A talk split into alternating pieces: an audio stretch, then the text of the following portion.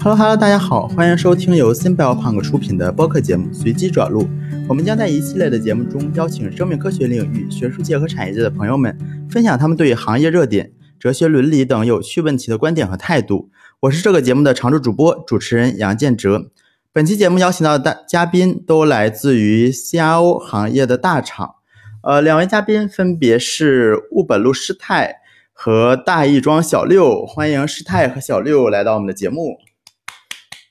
啊，此外还有一位我们的常驻主播陈明哲，欢迎三位。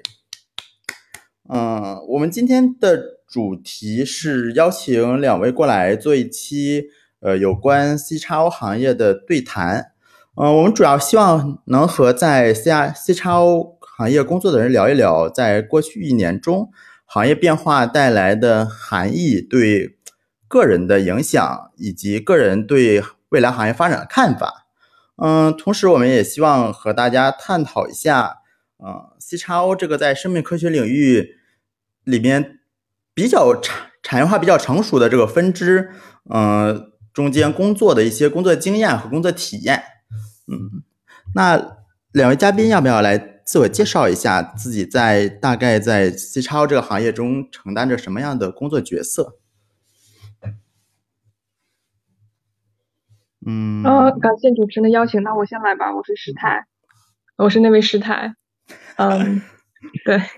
呃，我其实是在 CRO 公司工作，其实就是 Contract Research Organization。我们其实我们不是帮客户，不是帮药企去做临床研究的，而是更多的承担一些呃呃项目的开发工作。我们也有标准化的一些产品和服务。但是我们也会基于自身的强项和经验去承担一些呃定制化的这个项目研发项目的这个开发和完成。嗯，我在这家 CRO 其实已经工作五年了，然后我是从一开始就是在研发的岗位，呃，一直嗯做研发做到现在，负责 CRISPR 产相关的产新产品的开发。嗯，好的。我听下来就是，是不是 C C 叉 O 的公司就是什么都能做呢？对吧？又能做标准化的产品，又能接定制化的工作，就是这个活儿来了，大家看一下，就是能接也能接，不能接也能接。嗯，在一定范围内是的。嗯，呃，那小六呢？小六是在行业中是承担什么样的？Hello，Hello。感谢感谢主持人，大家好，我是小六。呃，我自己的话，其实也是在 CRO 这家呃这个行业内嘛。然后跟那个师太可能感觉上听起来我们做的应该不太一样。我目前是在这个做临床运营这边，是主要在做人员的管理，是 People Manager。呃，当然我可能其实入行时间要相对的短一点点。那我是四年前多才入行。然后也是机缘巧合，现在就是转变生成为这个 people manager，呃，就是大概就是这些。我们的话，确实我是在外派的部门，所以我带的人他是在这个呃 global pharma 这里，他们在那边有他的这个管理的领导，还有他的 PM 去监督他这个实际上项目上。呃，工的一些工作，然后我这边的话是做单纯的，就是做人员的一个管理。嗯，能给大家听起来跟事态不一样。嗯，是的，能给大家介绍一下 People Manager 这个主要是做什么呢？就是把 CRO 的人送去药企工作吗？我也很好奇。嗯，哎，是吗？我我以为这个是一个比较常见的一个情况。呃，它其实是这样子的，就是呃，因为比如说像呃这个 CRO 这个，它其实就像刚刚师太也提到了吧，它是 Contract Research Organization 嘛，呃，它很大程度上它应该还是从国外起源的，它最开始出现这个情况，应该也是说，呃，从这个大的这个 Pharma 这个角度来讲，呃，是可以帮助它节省一些人力的这个成本，所以我们在这一块一直是在做的这个外。外包的一些工作，我们是外派的形式，应该说外派的形式。很简单，比如说我们有一个合作的客户，他叫做 A 厂，呃，那 A 厂他们可能现在正在做一些这个项目，然后再做一些大的这种分期啊，或者是正或者其他的这个实验，呃，然后呢，它需要人来去做嘛，那它需要 CRA，它也需要 CTA，然后它可能也需要别的岗位，呃，它通过跟我们这样的一个合作模式，呃，我们来招聘人员，也就招聘人员，然后输送到这个大厂外派在大厂那里去干活和工作，呃，也就是说，你可能在一些比如说大型的这个药企里面见到有很多的 CRA，但它其实并不是。那个大的药厂的自己的嗨康，他可能是这种外派模式的 CRO 公司的员工，呃，那这样的话，他就会产生这样的人，他其实是在我们 CRO，他跟我们 CRO 公司签的是合同，但他实际工作的地点还有工作的内容全部都是在大厂那里，呃，那他在大厂这边的话，他就会有他对应的这个 people 的管线和这个项目的管线。那我们他本身是我们 CRO 公司的人，他也需要有一个内部的管理的这个层级，所以我是相当于在 CRO 内部的一层管理线。哦，嗯，您就是管他在你们公司的这个编制嘛？对吧？编制，呃，这个 感觉一下子就变成了这个，可能现在大家就会比较。听到这个词，感觉还蛮那个那什么的哈啊，因为我听下来就有点像那种国企公司，就是有些人在那家公司里有正式的编制，然后有些人需要跟第三方签个合同，然后过去工作。呃呃，但你就是我们觉得，如果我从这个简单的层面上来理解的话，你可以理解为这样子。但其实我这个我现在在这个 CRO，它也是一个。呃，外企的嘛，它在 CRO 这个领域内，它也是比较 top 的嘛，排在比较前面的位置。呃，因为呃，可能比较大型的这个 CRO 公司，它也都都会做这种外派的业务，外派的这个模式也好，占它公司的这个整个商业角度来讲，它的人员应该含量还蛮高的。因为我们公司来讲，我了解到的话，就我们的架构来说。外派这边的人员占比比例还是非常高的。嗯嗯，好，那嗯嗯，那就正好，今天两位刚好能在行业的不同角度来来给我们呃介绍一下，他们有没有感受到今年 CIO 的含义？嗯，其实很有趣，我在邀请。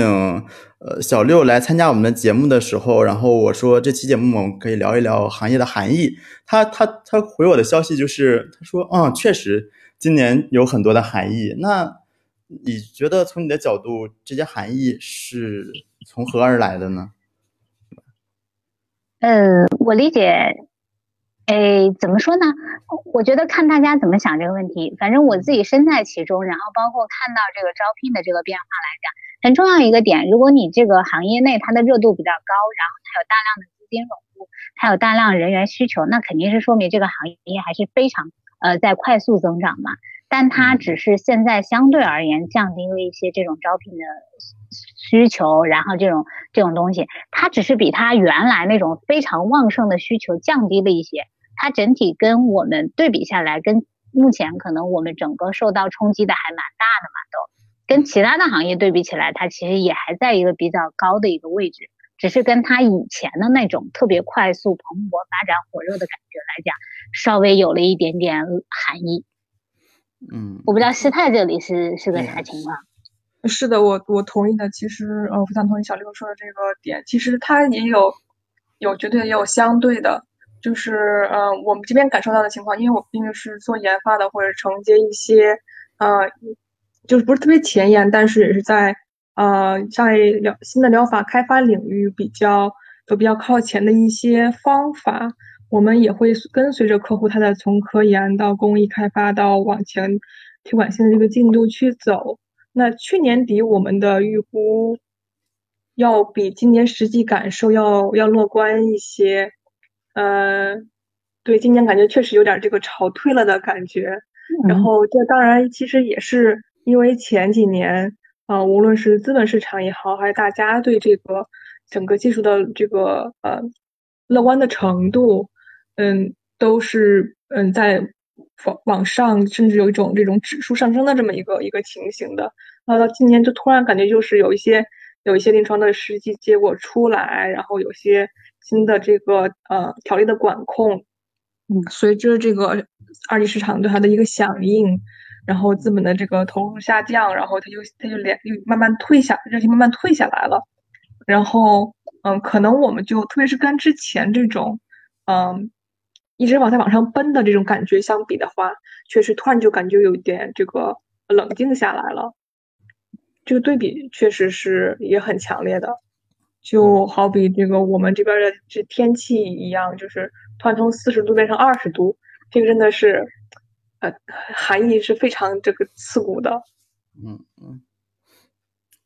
确实这两天突然变冷了，呃，是的，北京巨冷。嗯，但其实主要还是一个增速放缓，或者说增速停下来了，对吧？呃，对我比较赞同“增速放缓”这个词。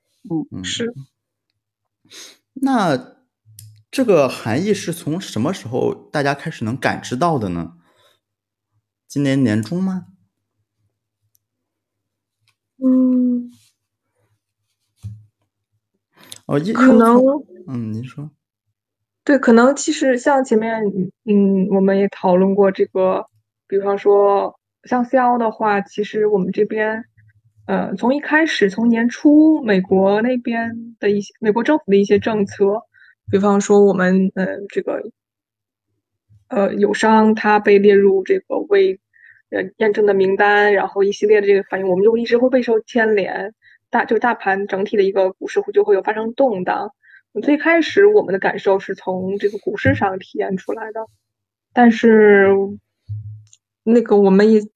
也没有办法，所以就日子就照过了。后面的话，我从业务的层面来看的话，它稍微放缓是确实是，嗯，它其实是个交替的一个过程，有大环境的因素，比如说有呃国外这个呃资本冷却下来的这么一个情况，还有国外的这些政策的一些影响，还有就是呃呃疫情风控。然后很多实体它就真的是不能，呃，做实验了。对对对，我们我们前面就对我们我们都有的东西样品都给客户做好了，然后发布出去了，嗯，就就这么暂停了。嗯，对，这个我还挺有感受的。而且你把样品重新培养，有的时候还需要时间。嗯，呃，对，好在我们这边就是这个我们这个样品还是。比较嗯可以长期保存的，但是嗯像我们客户他们因为是比如说做细胞实验的，一一起一停，呃这个呃准备工作是非常多的。嗯，还是没有像互联网行业一样，就是整个项目组裁掉的这种事情不多见。我们没有出现这种情况，但我会看到一些公众号一些什么样子的话，它可能在药企内部有些会出现管线的那种调整，呃，但对于 CRO 来讲，它呃。其中有个问题啊，我发现我们好像不是在同一个 CRO 行业一样，讲的东西都不一样。蛮好的嘛，这就是叫 不同的人过来啊。对对对对对对对。哎，所以我我觉得这个这个交流特有意思。我我我也看到了另外一方面，因为我们自己也有就是自己的这个 lab 实验室，但是我不太跟实验室的人打交道，我也没有太做过这些东西。呃，所以感受上就会有一些不一样，呃，就是比如说特别明显的含义，还真的就是就是在今年的这个八九月份，九月份之后吧，可能才有的，呃，再往前的时候都没有什么感觉，呃，所以我我当我跟我的同事有沟通聊聊过这个东西，我们的感觉就是，那可能我们相比较而言，可能是不是在受到这个疫情冲击也好，或者各种情况冲击之后，我们在比较边缘的那个。位置上，那它就像那个涟漪一样，它是从中心往外散嘛。我们可能就在偏外的这个位置上，就受到影响，就会慢，然后也会小一点。那如果有后面有调整，我们有可能又是在外缘，可能会是比较先感知到，然后又可以先调整过来，只是有这种猜测。嗯嗯。刚才小六频繁提到了九月份，然后包括师太也说到九月份。那九月份的时候，呃，拜登在白宫发布的那一条行政命令，就是启动国家生物技术和生物制造计划。这这个行政命令对大家，呃，大家有有身边有在广泛讨论吗？或者说这有没有激化这种含义的呃袭来呢？嗯，我先说吧。您说。对，我觉得就是今天这个这个访谈或者这个嗯这个聊天分享，其实感觉是我是来还愿的，因为当时其实嗯这个消新闻出来的时候，我们就嗯因为平时我们也挺忙的，然后在处理很多事情，然后突然就看大盘都是绿的，就 C 超这边都是绿的，是，而且绿的就已经溢出屏幕了，都不是那种普通绿，是真的非常非常就是。跌的都暴跌的那种，然后我们都是啊，都当时都不知道发生了什么，然后说美国这边美国那边出了会出这样的政策，呃，当时我还在那个 Simple Punk 的群里就说啊，我这个我要我要找个人唠一唠，就是就跟那种就是你看在美剧里面那种，呃，就是要戒酒瘾或戒毒瘾的人，大家在聚在一起，就是讨论一下，舒缓一下这个这个悲伤的情绪，嗯，然后。就是正好也感觉就是有这么有这么一个活动的这个点子，但是后来的话呢，因为嗯，这个时候你再问我的话，我感觉我已经我不知道是因为前面都已经其实挺冷的了，嗯，我后面已经没有什么感觉了，嗯，或者是因为就是其实嗯那个条令说只是说了股市给了应声给出了反应，但是其实在我们。做事的层面上，嗯，没有感触到很多，反而我们其我们这边其实反而是在那个九月份以后，我们业务的体量就逐渐起来了。我就是我可能我我们这一小块的业务，它它体它它的体量逐渐起来了。大家可能也是经过了这个前面，呃，这个就是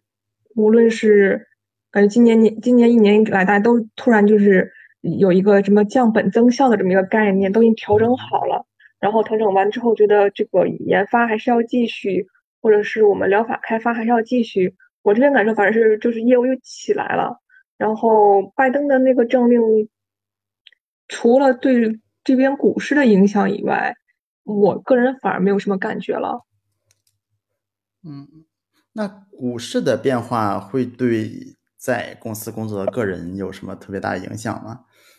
影响大家手里的期权，还是？呃，反正那个数据在那儿，就是它它它的它涨，可能我们还会考虑，就是嗯变现啊或怎样。它我们如果它它要是跌下去，但是我们也知道它其实就是暂时的一个响应嘛。嗯，那就那样吧。该上班上班，对吧？对，我觉得那天。这条行政命令出来的时候，嗯，在 Simple 群里面还是很多人讨论的吧，因为尤其是对合成生物，因为那个群里的大部分人都是合成生物学领域的，人，可能对于他们更敏感，什么生物制造这种事情啊。对，嗯，其实这个事情我后来我也想过，当然，我我们我跟小六这边这个时间点的错开，其实确实像他讲的，可能我们是有周期的，而且可能在不同的这个层。这个层面上，我们的感受的受到的冲击时间点和感受强度是不一样的。嗯，当时就是股市应声下跌时候，我直最直接的感受，但是可能也是那个时候整体上就降到冰点了，后面感觉也就呃没有什么体验了。而且而且我们除了股市层面的响应之外，我们从业务上没有感受到这种呃太。呃，负面的影响，因为毕竟就是呃，这个技术或者大大家做这个技术和这种这种疗法的这个决心也不是一天两天了，而且但凡现在现在市面上我们看到的它比较成熟可以做临床的方法，它可能都已经经过几十年的开发了，哦，终于因为某一个技术层面的突破，它可以走向临床了，然后这个大家是不会放弃的。然后，嗯，可能我们我们的客户、我们的合作者，他们在某一个呃领域是强项，那 CRO 作为一个支持方，在一些嗯下游或者是一些嗯关键原料的，我们是做关关键原料的，在它的制造上更有经验，就是相互一个支撑的一个作用。嗯，大家积累也蛮长时间的了，不可能因为一个历史时间，就是一个一个时间的节点，就发生了太大的这个方向的转变。嗯，而且我们的方向其实都已经确定了，就继续往下做就是了，反而就没有那么多影响。而且即使就是说拜登政府说要让美在美国去打造这样的实力，嗯，尽量抛嗯抛弃对这海外 CRO 的依赖，但是这也是不是一个晚上就能完成的。所以后面反而我们的后面的感觉就并没有很强烈了。所以其实还是那个词周期，对吧？可能我们现在的感受是来源于很久之前的呃一个呃原因，所以说导致现在觉得好没什么变化。我们今天所产生的结果还没有还没有体现出来，还没有到下一个周期。嗯嗯嗯。那中国的 C 叉 O 公司和国际上同行相比的话，会有很大的优势吗？这个优势主要体现在什么地方呢？可能要师太回答一下。嗯，优势啊，嗯，我觉得优势，嗯，跟其实我觉得，嗯，其实 C 叉 O 它，嗯，它其实。虽然可能我名字都叫的一样，但是可能我们各自嗯的专攻的领域还是有很大差别的。我们其实更像是，我感觉就其实我们更像是嗯支撑这个呃医药发展的一个像是热带雨林的这么一个一个 ecosystem，就是可能我们会分工会我们自然会分工比较明确一点，大家有各自的各自的专长，然后嗯。我觉得并不是，嗯，在中国的优势，而是就是，嗯，是各自的在某个领域的擅长的点，可以，嗯，帮助到不同的，呃，无论是药大药企也好，还是初创也好，甚至是科研工作者也好，嗯，帮助他去解决一些呃科研和技术上的问题。嗯，就是大家技能数不一样。呃，对，嗯，其实，呃，可能就是。在最上端，我们看到的，比如药厂，它开发这个呃疗法，无论是方法，比如说细胞疗法、基因疗法、抗体，或者是呃小 RNA、mRNA，在看起来他们其实反而是非常 focus 的一些一些途径或者靶点，也是适应症也是非常相似的。但是它其实它涉及到一个，比如说药品开发过程当中要做的工作，其实非常非常多的。在往前推它早期临床的早期的研发的时候，嗯，需要做的这个工作是非常多的。那我们可能各自找到各自的一个呃 niche，去呃嗯，专攻这个领域的这个支持工作。嗯，好。那外外企一般在国内设一个呃分部是出于什么目的呢？小六可以给我们讲一讲吗？因为很重要的一个，中国这个人口广阔嘛，就意味着市场也广阔。市场广阔，然后再加上，其实我们我现在在这个公司，哎，它其实整个这个创立年限也并不长，我忘了什么时候入驻中国了，可能时间也并不是特别久。所以当时对于这种外企的 CRO 来讲，它中国就是一大片蓝海嘛。尚未开发的一个 非常大的一个广袤的区域，可能有非常大的资源，然后以及有非常大的比较可比较还不错的利润嘛，所以他就一定会考虑在这样大的一个市场上面去建立自己的这个分部，去打入进来。再加上像药企这些，他们肯定已经进入到呃中国相对比较久了嘛，那我们向国外学习它这种 CRO 的这种模式，呃，那药企它必然是有需求的呀。它有需求，可能就会带来市有需求了，就会有人去做，那自然而然就诞生了。嗯，然后，嗯，我觉得国内的这个 CRO 对，呃，这个外企来讲，它肯定有它的优势嘛。嗯，那很简单的一个话，就是它的这种各种适应度来讲，它不需要像外企那样，它还需要花一定的时间。呃，和一定的成本去消化这种，呃，这个本土的这种文化问题啊，还是说本土的这种法律不同啊这些东西，它肯定是有它的优势，但它，呃，我猜测啊，我对这个方面倒是没有去认真的了解过，呃，应该还是说国外先有了这个东西之后，国内可能去学习借鉴这种 CRO 的模式，所以国内的这个 CRO 一开始肯定是属于一个摸索、探索加模仿这种阶段的感觉。那它有它的优势，它也就都有优有劣嘛。这个东西可能就是看怎么去侧重在哪些点上面，所以就去选择不同的吧。我是这样的理解。嗯嗯嗯。企业还是呃，就是提供各种各样的选项嘛，然后企业选择最最适合自己的，不管是技能数也好，还是性价比也好。对的，嗯，是的。那呃，大家在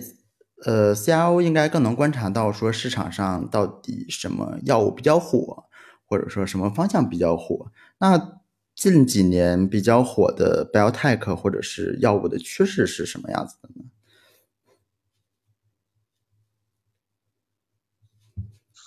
嗯，CRISPR 嘛，肯定是比较很火嘛，但是它只是一门技术，是不是？对对，这个其实，嗯，在从疗法上，其实我觉得是，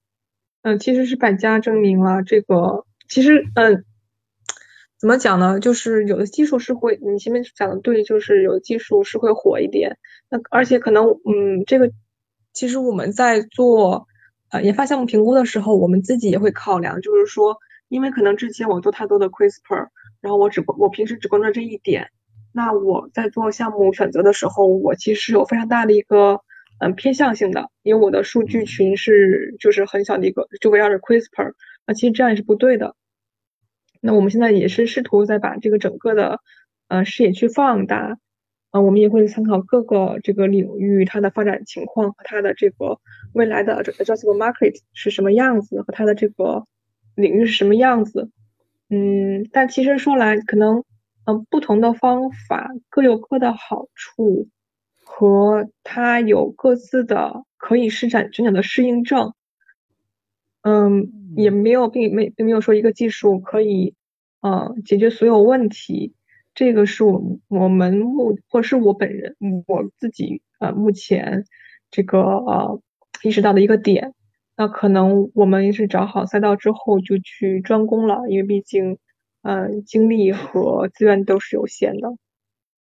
但确实是，呃，没有一个方法能够解决所有的问题。嗯，就可以做多种管线，对吧？从多个方向去解决问题。嗯，对，可能，嗯，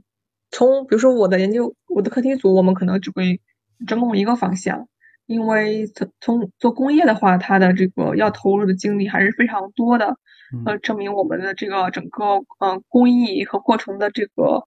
呃叫鲁棒性和这个普适性。但是就是说，可能从公司层面，它会各个呃技术或者管线都会具有嗯投入和和关注。有的话，就前两年那个像 PD One，就是在国内不是特别火嘛？然后有一堆公司一起在做，对对，那好，现在好像是这个潮是退了嘛？然后是是退了吗？我不是很确定。然后有没有一些新的明星分子或者明星的一些做比较多的一些东西出来？就大家日常生活中有观察到的，嗯。这个 PD One 之后不就是 MRA 了吗？国内现在这个发展情况怎么样呢？就到现在好像还没有呃一个。成产品的有广泛推出的一个 mR 疫苗，因为因为我对我因为可能我没有在关注在这一块儿，嗯，所以进展也没有很没有很去关注和了解，所以嗯不好不好做评述。对，但是我觉得还是我那句话，就是我觉得整个新冠呃疫情给我在研究。上的这个教育点就是，确实是，呃，有机会只给有准备的人。嗯，可能各个领域它都各个技术它都是有它的优势点和在某一个适应症上有这个非常，嗯，可以大展拳脚的这个这个力量。但是有很多很多的技术，的难点，或者是工艺的难点，甚至是工程的难点，甚至递送的难点，是要我们花很大的时间去摸索、研究和攻克的。嗯，短时期内，嗯，以为我们可以弯道超车，这个其实是，嗯，在我看来是不是很现实？但可能可能我比较悲观，我觉得还是要把基本功，呃，整个知识面，嗯，掌握全才是，这是做药是必须的。嗯，就就已经很隐，就已经隐晦的说的很明确了，是吧？嗯。对，就有些技术难点，还还是要对做药的话，不是掌握一个技术就可以了。掌握一个技术和做成一款可以有很好疗效的药品，它是嗯不是正相，不是完全相关的。我我觉得师太说自己悲观哈，但是事实上，悲观者往往悲观者叫什么那句话？悲观者往往正确。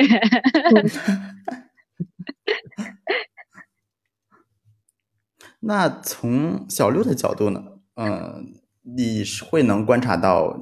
呃，你下游的这些这些药企，他们在技术发展上，有什么有有什么趋势呢？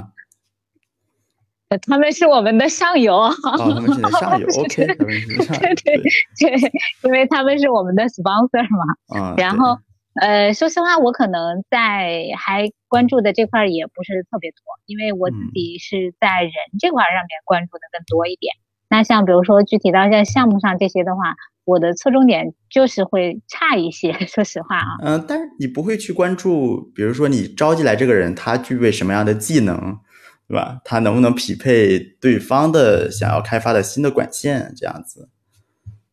嗯，对呀，但是我觉得就刚刚，其实我听师太讲的时候，我觉得他说有一句话就很对嘛，就是其实机会往往就是给有准备的人嘛。即使比如说你说我们招进来这个人，他对应的可能是他之前没做过的项目或者没做过的这个管线，可是我们是可在招他的时候，你是要评估他过去曾经做过的那些事情带给过他哪些能力的呀。他自己曾经做过什么项目，在这个项目上投入了多大的精力，然后用什么样的思维方式去做了一些处理。那在面试的时候，还有这个去跟他沟通了解的时候，你就看到了这个人他的这个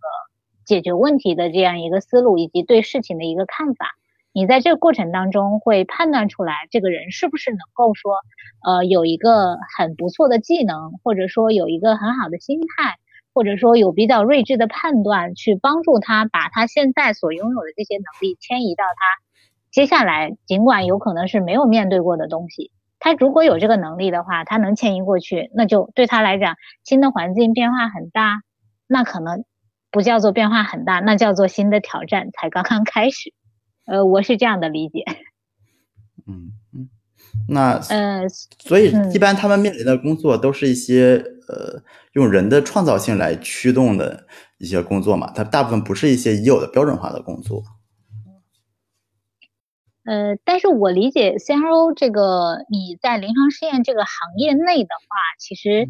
呃还是要非常的遵循规则的嘛，因为我们要面对的就是人呢，我们要面对的可能是一些病患啊或者是什么，我们是要保证这个开发出来这个药品它能够呃。有效的，然后并且科学的，呃，就又有效又安全的运用在未来对应的这个患者的身上嘛。所以它确实是在做一些创新的东西，但它一定是要在安全和有效的基础上嘛。那么你就不可能说只谈创新而不谈论，呃，原本应该要遵守的一些东西。那我理解这些东西它其实就是一些传统。呃，非常重要的一个基石，然后在这个基础上，你可能才能去做的创新，然后并且做的呃更好，然后更有效果。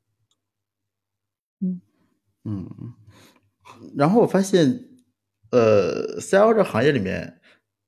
黑话特别多，是吗？就是我发现有大量的简写，大家是怎么适应这件事情的呢？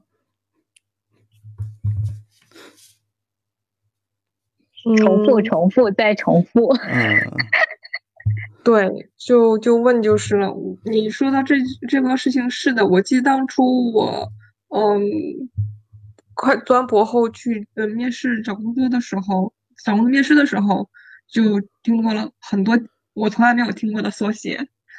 当时就很懵，而且查都查不着。啊，是的，我在准备这期节目的时候也遇到了这样的问题，就是你读着读着突然发现里边有很多缩写，不知道是啥，然后去搜。你举你举这个例子，你看看我们现在知不知道？呃，我最开始找找找小六说聊他是做什么的时候，其实他给我讲完，我就不是很知道，我就要去搜一下，对吧？啊，COM 是吧？对吧？他叫 Clinical Operation，啊，对，啊，Manager，嗯，嗯，对。好像有很非常非常多的黑话在这里面，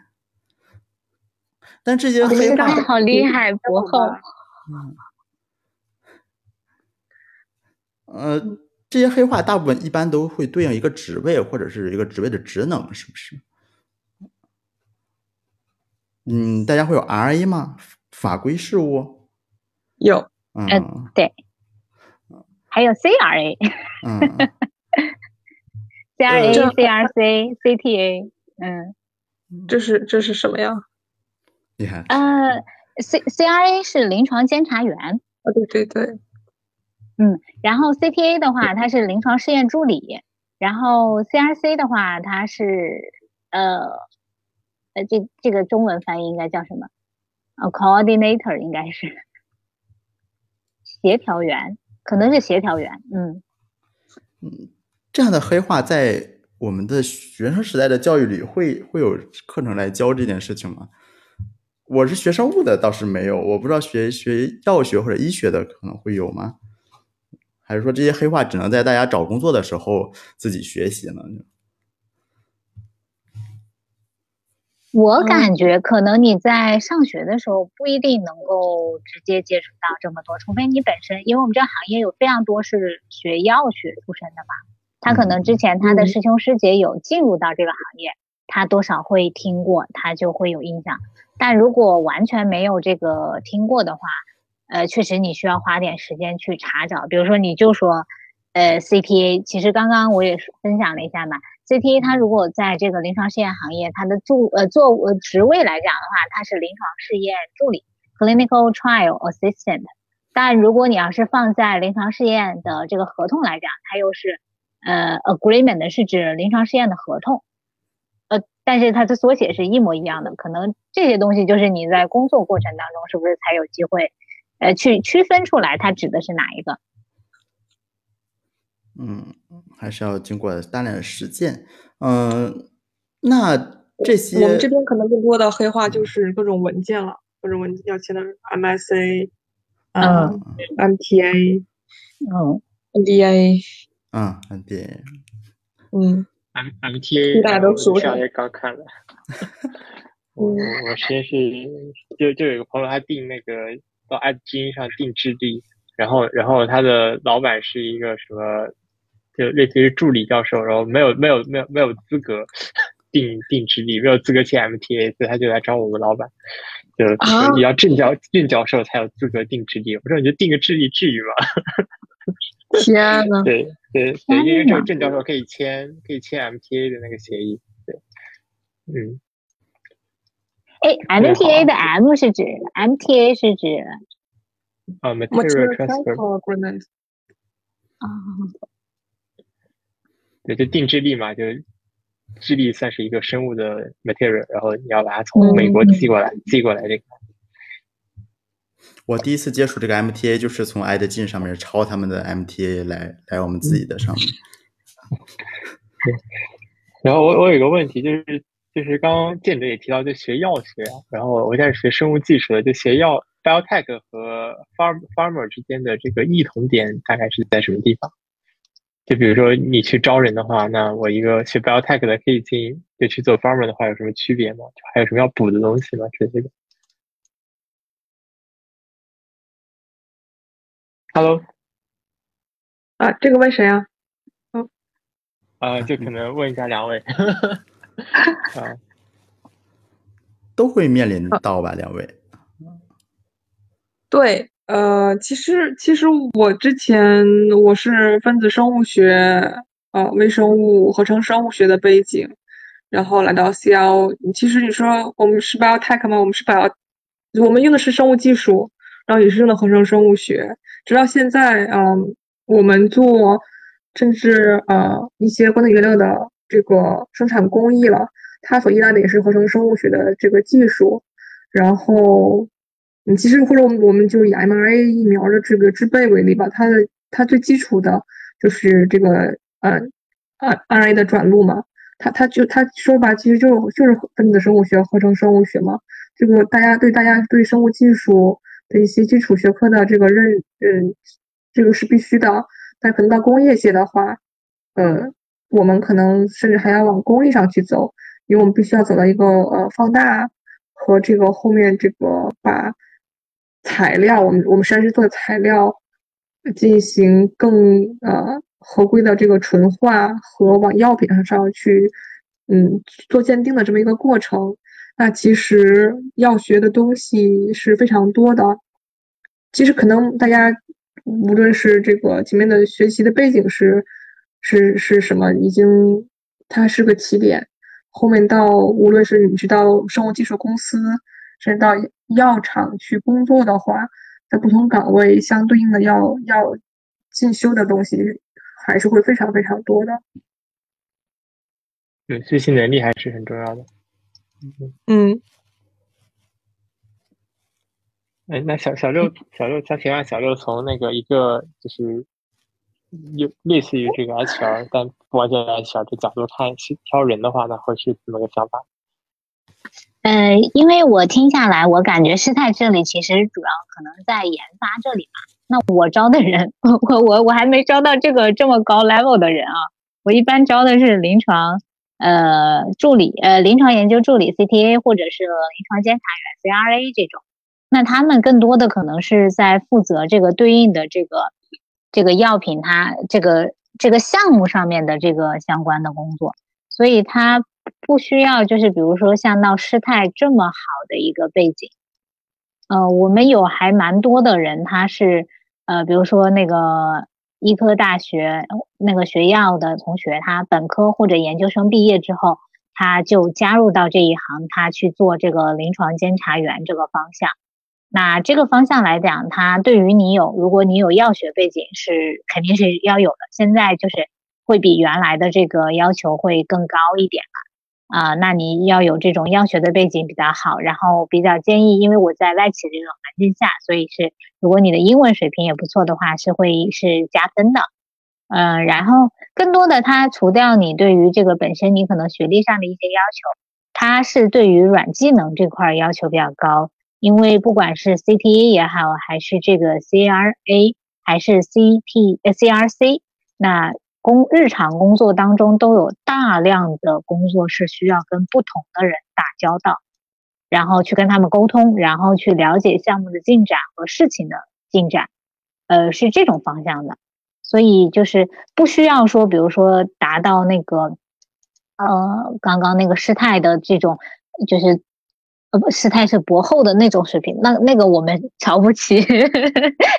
然后也不完全一致，就是。可能因为像 CRO 这种临床试验这种行业来讲，那 CRO 是其中的一种公司，它提供的是一些一些内容。我们又听起来，我们今天的这个岗位都不太一样，所以对于人员的需求，应该还是看具体要什么样的岗位，然后那个岗位它对应的需求应该还是会有一些不同。嗯，我我是这样子，嗯。每次聊到这种话题，我就想说，我们能不能对比互联网行业？因为互联网行业，比如说他招一个程序员，呃，大家都知道，就是程序员需要具备哪些能力，然后需要去刷什么什么题库，嗯，大家，呃，每次刷完题，或者说你毕业的时候，嘛，就已经知道自己大概的水平，能去大厂，能去 BAT，还是说能去中厂、中小厂，还是说就找不到工作，对吧？嗯，那。咱们这个 CRO CRO 的行业，这个招聘是有这么成熟的模型吗？嗯，我一个药学的学生，我可能最开始就知道我想去，比如说我想去做呃监察员，我想去做合规，或者说我想去做研发之类的，大家会有一个很清晰的这样的一个画像或者一个招聘模型吗？嗯，我先说我们这边吧，其实。呃，我们肯定是有的，而且嗯，可能而且其实，在 CRO 里面，我们的各个职能模块是非常多的。嗯，可能我今天讲太多了，研发可能大家都关注到研发，而且像我们每年去校校招的时候，像我们各个大学里面做，呃，当然就是比如说呃硕士博士，他们认为他们之前在呃，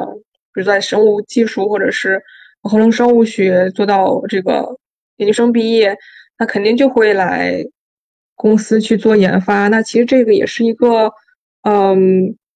不完全正确的想法。就比如，比如说像在我们公司里面，我们还有呃项目经理、产品经理，而在市场部，呃，甚至是我们的商务的同事，呃，做这个上 business development 的同事，他们对于这整个领行业，光是技术甚至行业的理解是要需要非常深刻的。所以大家来了以后，其实后面的可以施展的舞台是非常广阔的。那具体，呃，各位同学想做什么的话，我觉得可能更先需要问自己，呃，你喜欢什么？呃，有比方说有的同学他就很喜欢去做研究、钻研技术，就是解解难题。那做那在研发是非常合适的，或者他，嗯，他也肯，嗯，耐得住寂寞，就是喜喜欢这个。解决工科难题，那来研发是绝对没有问题的，而且这非常适合他。那有些人可能偏外向一些，甚至有些我们也见过一些同学，他嗯，前面在学校里面做了很多很长的这个实验，他不想再做实验了，但他其实有非常好的一个判断力，而且很外向，善于沟通，善于这个描述和书写，甚至爱愿意画图。那其实他可能像我们的市场部门也也非常适合，因为对于整。比如说生物技术产品的未来的走向和产品的开发、产品的定位、产品的这个如何去跟竞争对手去竞争、去规划它的产产值，那对于这个这个人他去信息搜集和建模的能力是要求是也是非常高的，而他肯定在最一开始对他这个技术本身的一个洞见和可形成、可可嗯可实现的这个呃能力。就有非常好的一个预判，这样才能做好做好一款产品。嗯，这个其实这样的同学，如果他不他呃技术的功底和数据分析的功底、信息分搜集和分析的功底非常强，但不想做实验的话，那这个其实非常适合他的。那有的人又非常嗯，可能他不太想去啊，天天去做创新太累了。他非常 organized，他呃甚至有一点点点控制。什么就是所有事情都可以归纳的非常好，而且不拖延。有的人就是他创新或者想法很多，天马行空，但是可能执行力稍微差一些。呃，有些人他可能就是不是那么天马行空，但他执行非常好。那我们还有项目经理，这个就是其实每个人都每个人适合的一个岗位。具体怎么样做得更好，或怎么样自利用自己的优势，打造一个好的职业发展。这个其实要看自己的，甚至像我们的，哪怕就是说我们的呃质量控制和质量，呃质量管理和质量控制 QA QC 团队，嗯，这个像我之前我对他们也有一些误解，总觉得啊这就是按部就班的去做，其实我们的我们的产品甚至是药品，它在不断的更新，那对应的管控质量管管控的方法，嗯，其实在要不断。更新迭代的，随着技术的，甚至随着技术的发展，我们会总会有更好，嗯，更灵敏的技术开发出来。它是否适用，其实这个是 QA QC 要呃我们的岗位要做的事情。那他又，嗯，他就很专注，而且保证质量，很控制。这个在 QA QC 岗位也是非常完美的一个，呃，一个匹配。其实每个人都每个人的这个适合的岗位，但是找对了。就可以。那我们现在校招的时候，我们也会去看到大家的这种性格，甚至会去疏导。我不知道有没有回答这个问题，不好意思，先展开了。哎，建哲下次可以请请师太，然后再请两个大佬一起，就是聊一聊这个，就是学生物的人的职业规划，我觉得特别有帮助。对，我觉得还挺难的吧？大家在学生时代是。呃，其实刚才师太说的很多东西都是从进入公司之后再开始培养那个方向他需要的额外的专业技能，是不是呢？反而在教育过程中没有获得足够的训练呢？教育过程中，对硕士、硕士和博士，大家学的都是怎么做实验嘛，对吧？怎么当好一个 PI？嗯，对对，你说的太对了。这个其实，哦，我也发现就是，哦，比如说我以前在在求学的时候，我确实没有考虑太多，现在想来真的是后悔莫及。嗯，而其实以前在欧洲，嗯，上学的读博的时候，我就看到，比方说我的同学他们已经有的去做，比如他他在念一个生物的 PhD，他已经去做念 MBA 了。而他就怎么着都要挤进大厂的去做 QC，当时在我看来就很不能理解，现在完全 get 到，但是又已经有点晚了。其实，呃，我们我们无论是我们的高校在培养学生的时候，甚至是我们学生自己，其实如果能够更多的去了解一下未来的这个职业规划的话，其实是非常好的。大家就是既可以做到非常顺心，真的是如果一份做一份喜欢的工作。困难总是会有的，压力总是会有的，但是因为我喜欢，所以我能够扛过去。我一旦扛过去，我就会收获非常大，而不会觉得痛苦。嗯，对。我觉得刚刚师太讲的特别好。我我啊啊好，因为其实我昨天正好听到了一个分享，然后听到了一个模型，这个这个模型叫做四维模型，叫做知识、经验、能力和动力。刚刚师太分享的这些点我都有记录啊，我觉得讲的特别好。呃，首先就是第一个模型，第一个维度就是讲知识，很重要一点就是你必然要经历过非常好的这个良好的教育比较好，对吧？这样才能够保证你是有足够的这个硬技能的知识，去了解到你将来可以在哪些行业里面去做一些东西。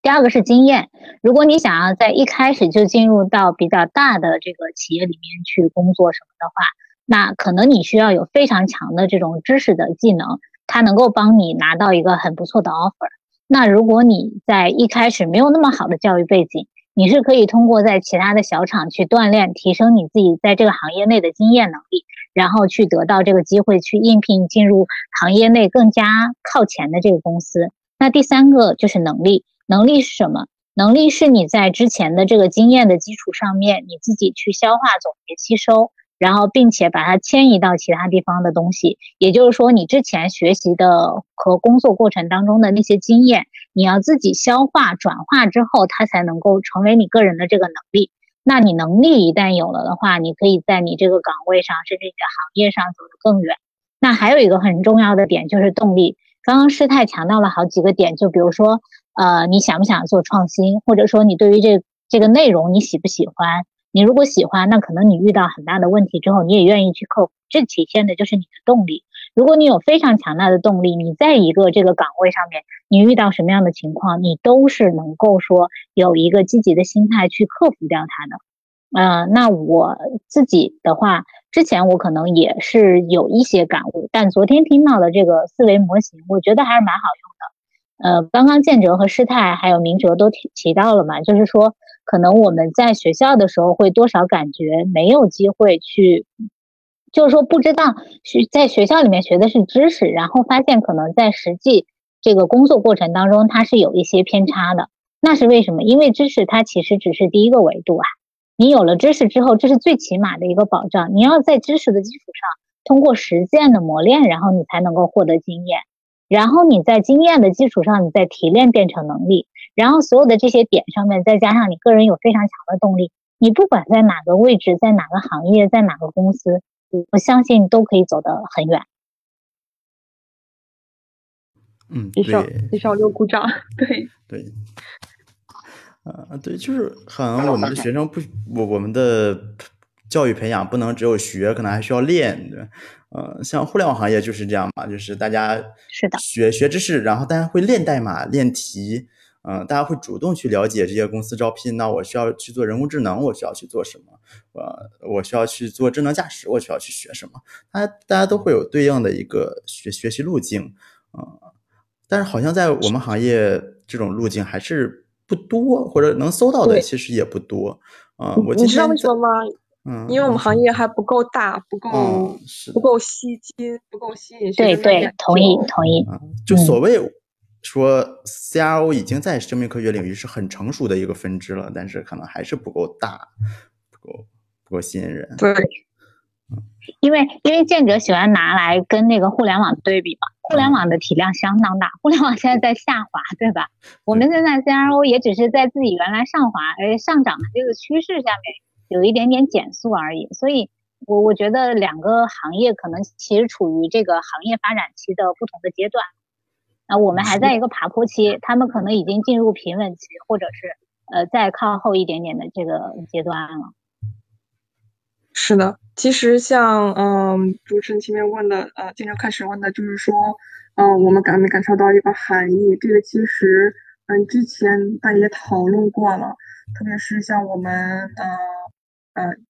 前一阵公公司也会高层也会讨论这个。评估，比如战略会的时候，我们讨论这个，讨论到这个经济的这个，嗯，投资的下行，经济下行，还有这个，甚至我们可以，我们已经可以看到，比方说在，嗯，一些这个，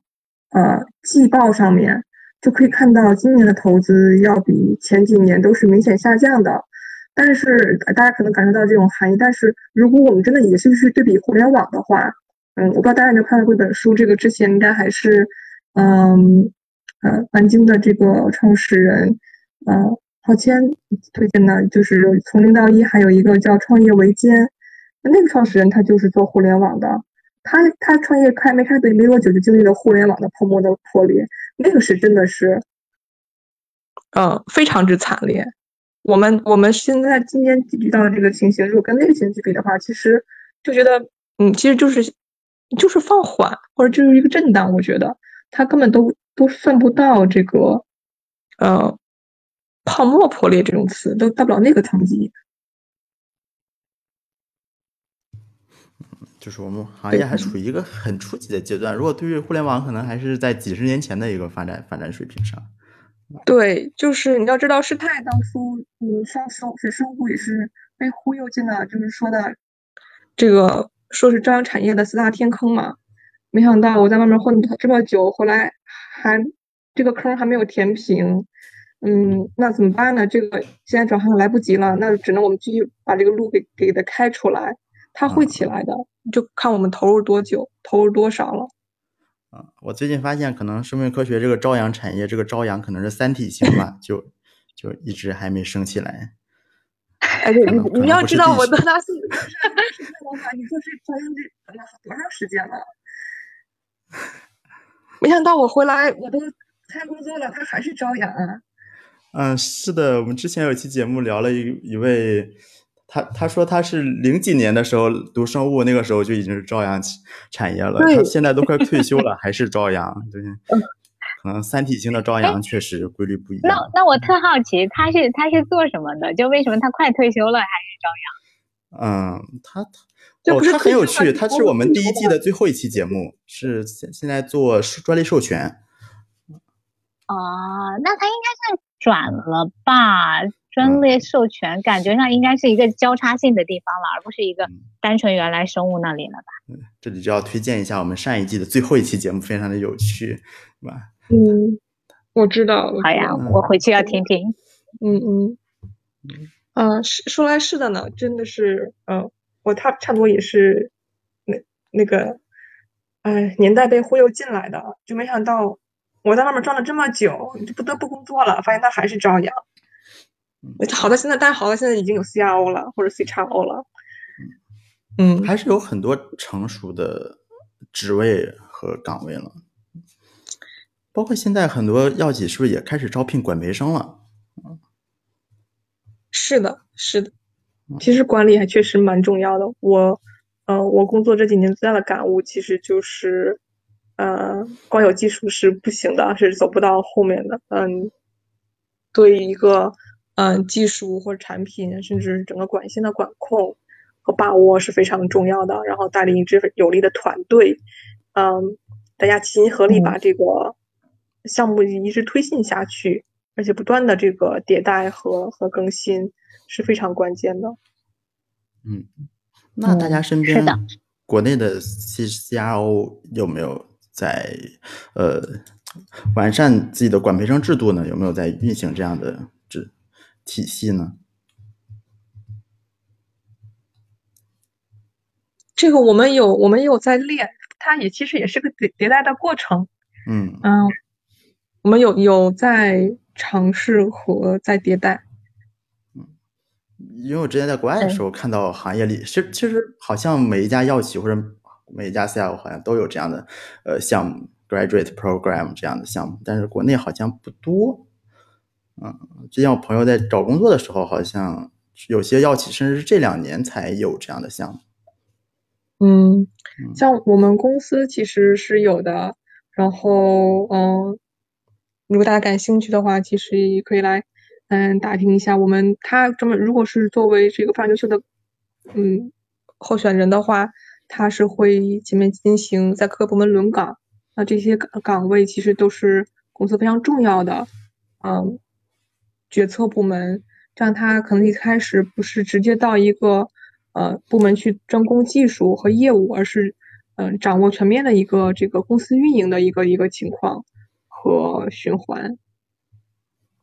先建立一个大局观，然后再可能在某一个领域再去深耕，是这样的一个培训计培养计划。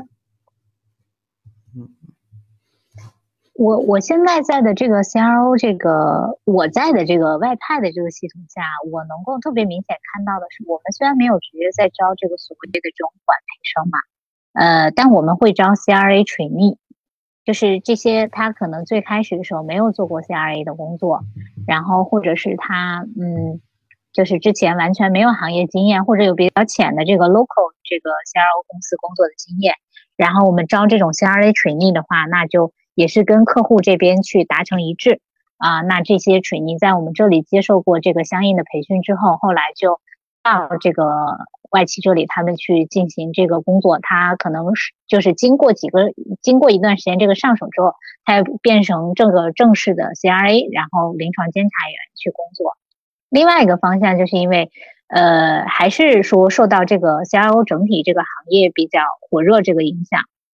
所以你想它特别火热，它需要大量的这个人员，它的人员它从哪里抓来？它没有那么多，就是行业内已经完成这个培训的这个。呃，可以直接拿来用的人员，CRA training 是其中一种。可是你的 CRA 多了之后，你对应的管理人员也要多啊。那你怎么办？你不可能说总是从外面抓到现成的这个可以拿来做管理的人。所以我们有非常大量的员工可以从内部提拔，然后晋升成为呃 people manager，比如说像我这样子，或者是说啊，有的人他可能会更倾向于项目管理，就会晋升到 PM 那个方向，就是 program management 这个方向。嗯，所以我理解，呃，这种招聘管培生，它可能是一种渠道。另外一个，像比如说 CRO，它比较偏向于朝阳的这种行业，它一定是会有大量的机会从内部提拔人员上来，走到管理的位置。嗯，是的。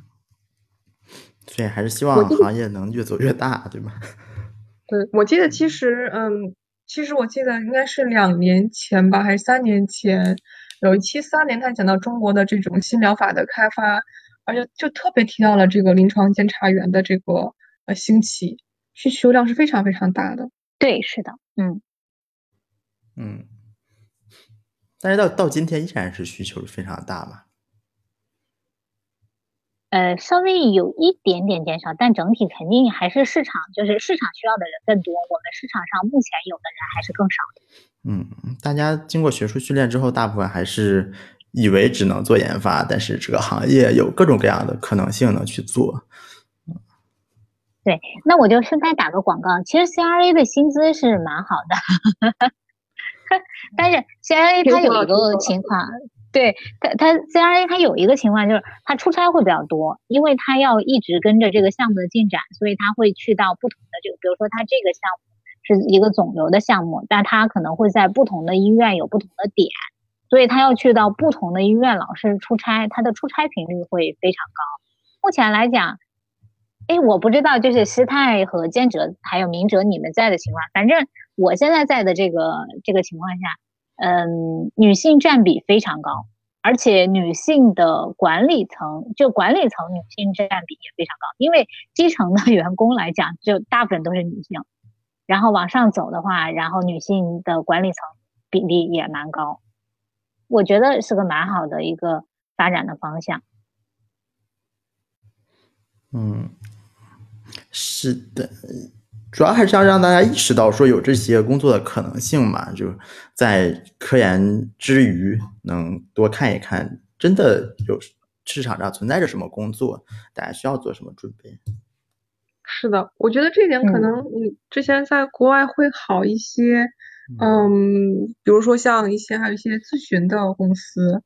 他们其实对，呃，像哪怕做生物，嗯，学生物，但是他因为他比如他是做这个系统生物学或者是，呃，生物信息的，他的这个数据，呃，分析和解模能力非常强，那那肯定是非常的抢手的。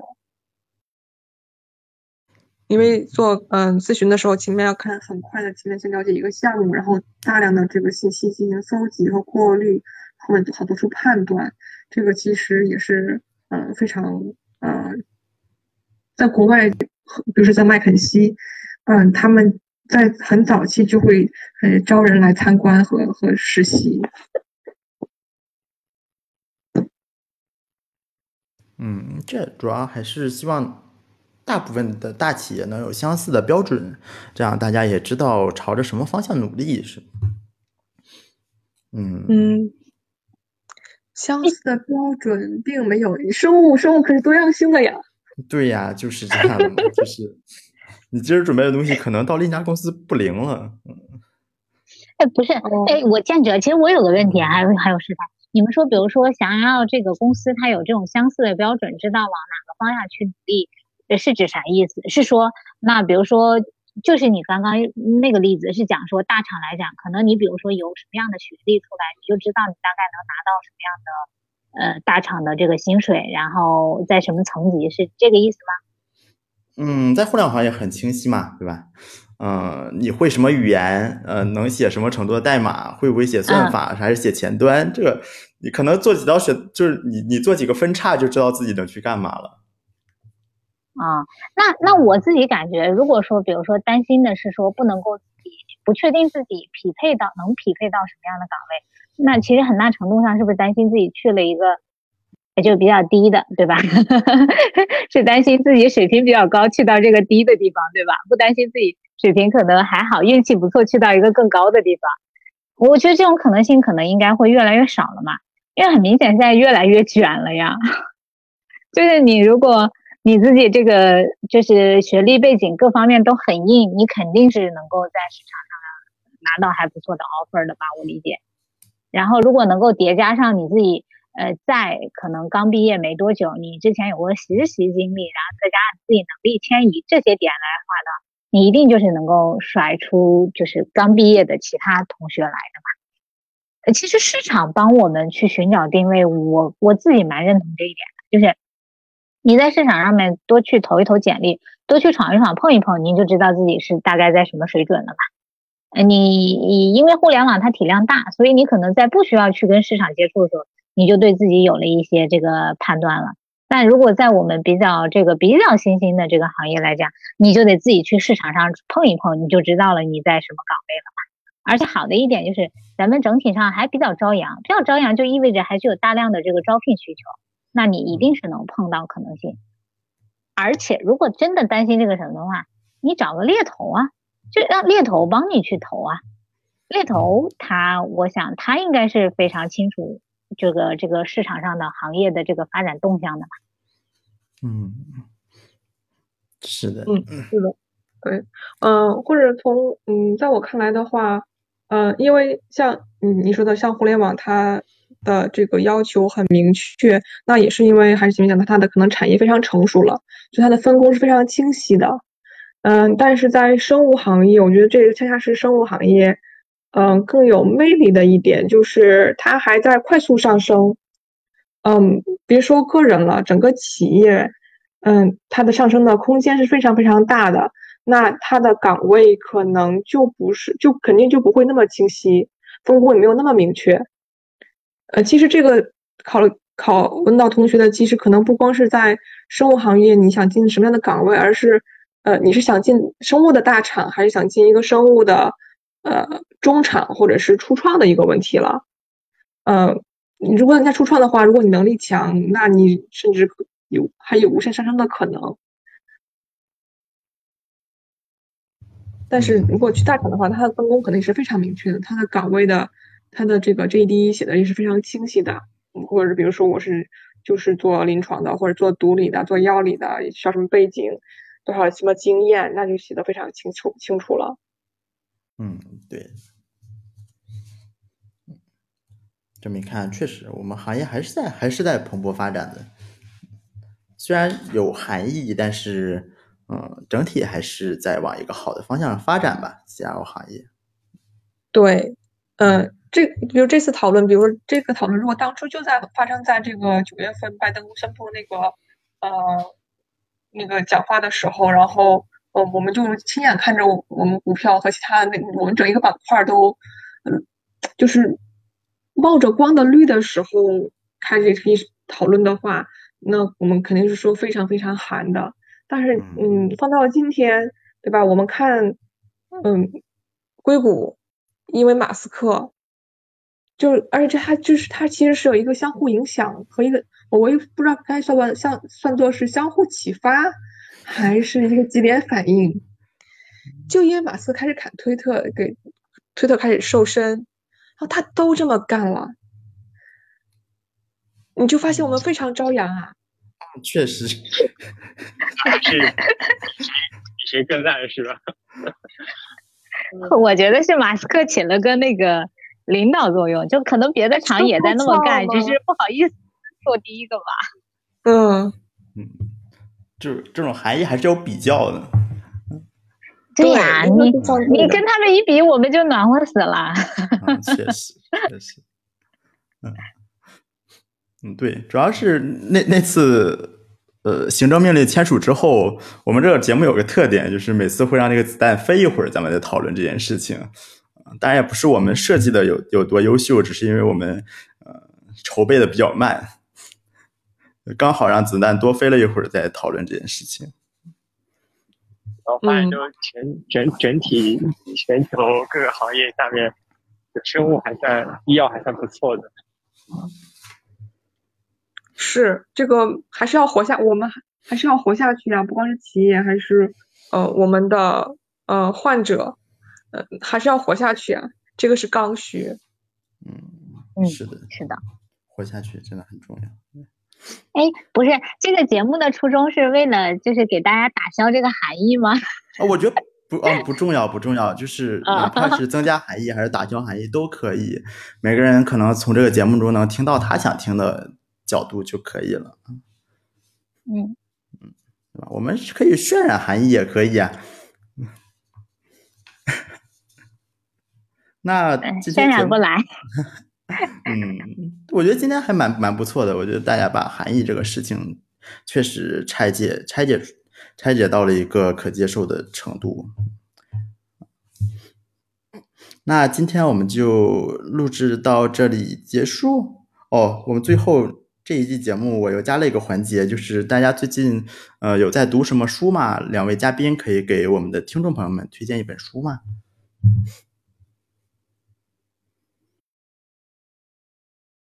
呃，那就我先来吧。呃，其实我们前一段时间刚好那个公司内部组织了一个这个读书分享会嘛，然后我就有分享一个书。呃，我是在去年的时候好像看到有一个人他在推荐，它是一本科幻小说，叫做《平面国》，呃，挺好玩的一本书。就说那个当时那个《生活大爆炸》里面那个 Sheldon 他也推荐过这本书，他讲的就是呃平面国嘛，他就说这个国家它就是在一个平面的。然后他有一天突然就发现，他他他这个平面国里面，大家就是呃男性的话是这个形状，然后女性的话是线段，因为是平面，所以你是看不到它的这个高度的嘛，你只能看到它那个线的那个样子。然后他讲了各种各样的规则，去说这个平面国里面的这个人员是如何判断是一条线，是一个男人还是一个女人，就判断你是一个形状还是一条线。然后以及你怎么样进出你的家门，然后怎么样那个去繁衍后代，然后那你想嘛，如果那那在平面国里面，他们会认为圆形是最高贵的这个这个种族，然后那种特别尖的那种角存在特别多尖角的那些就比较劣形，然后他们可能就会不断被淘汰。然后这个平面国的他可能有一天就做了个梦，然后就梦到有一个人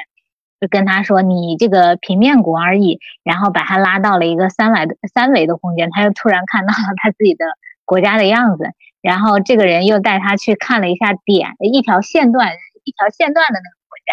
然后他都去做了一些探索。呃，就他就突然有一天就在那儿知道了自己可能生这个平面国可能只是一个，就是在别人看来就跟就就是一张平，就不是一个国家，就是一个那个形状的情况而已。然后这个时候我就看的超有意思。然后尤其他那块讲你如何判断是一个男人还是一个女人，然后如何判断呃是是几边形啊什么的这些的，我觉得超级好玩。然后。呃，后来看了这本书，这本书最开始就是因为好玩，然后才看它。呃，大概就是这个。你要说它有啥深意，倒也没有。好，不需要，不需要，我们就是随便分享一下就可以。嗯嗯，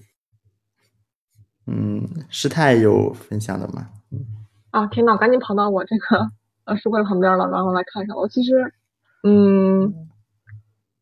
太久都没有能够沉下心来看书了，然后看的书都非常这个工工具性的，然后想到之前给同事推荐的书的话，其实是啊，只有偏执狂才能生存，嗯，这个其实这个就是其实是我典型的我从做技术，然后要往管理上去转的时候，基本上看的第一本跟管理相关的书。而且是非常后知后觉的一个一个一个转型，然后嗯，前面讲，因为作者他其实是呃做呃这个 IT 行业的，然后哎呀，这抱歉，等一下，反正就是我觉得这这本书我只推荐，如果大家就是没有时间的话，我推荐大家看最后的一个一个章，就是这个作者他对嗯他当时貌似有这个前列腺癌的风险。啊，他是如何去做判断、去做确诊，然后去这个呃决定用哪种疗法去呃解决把自己身上的这个威胁给解除解除的这么一个一个过程，非常好的一个就是做决策的一个过程，而且它也证明了就是如何获取信息、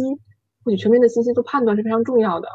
这个对我们来讲，其实是应对后面的这种各种各样的这个。啊，外界的变化一个非常重要的一个点。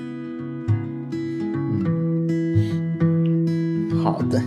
那今天感谢两位参加我们的播客录制，我们今天的播客就到此结束。嗯，欢迎听众们在小宇宙、网易云音乐、Podcast、喜马拉雅订阅我们的音频节目。当然，如果您喜欢阅读文字版，也可以订阅我们的微信公众号“新 Bell Punk”，文字版节目会同步更新。感谢收听。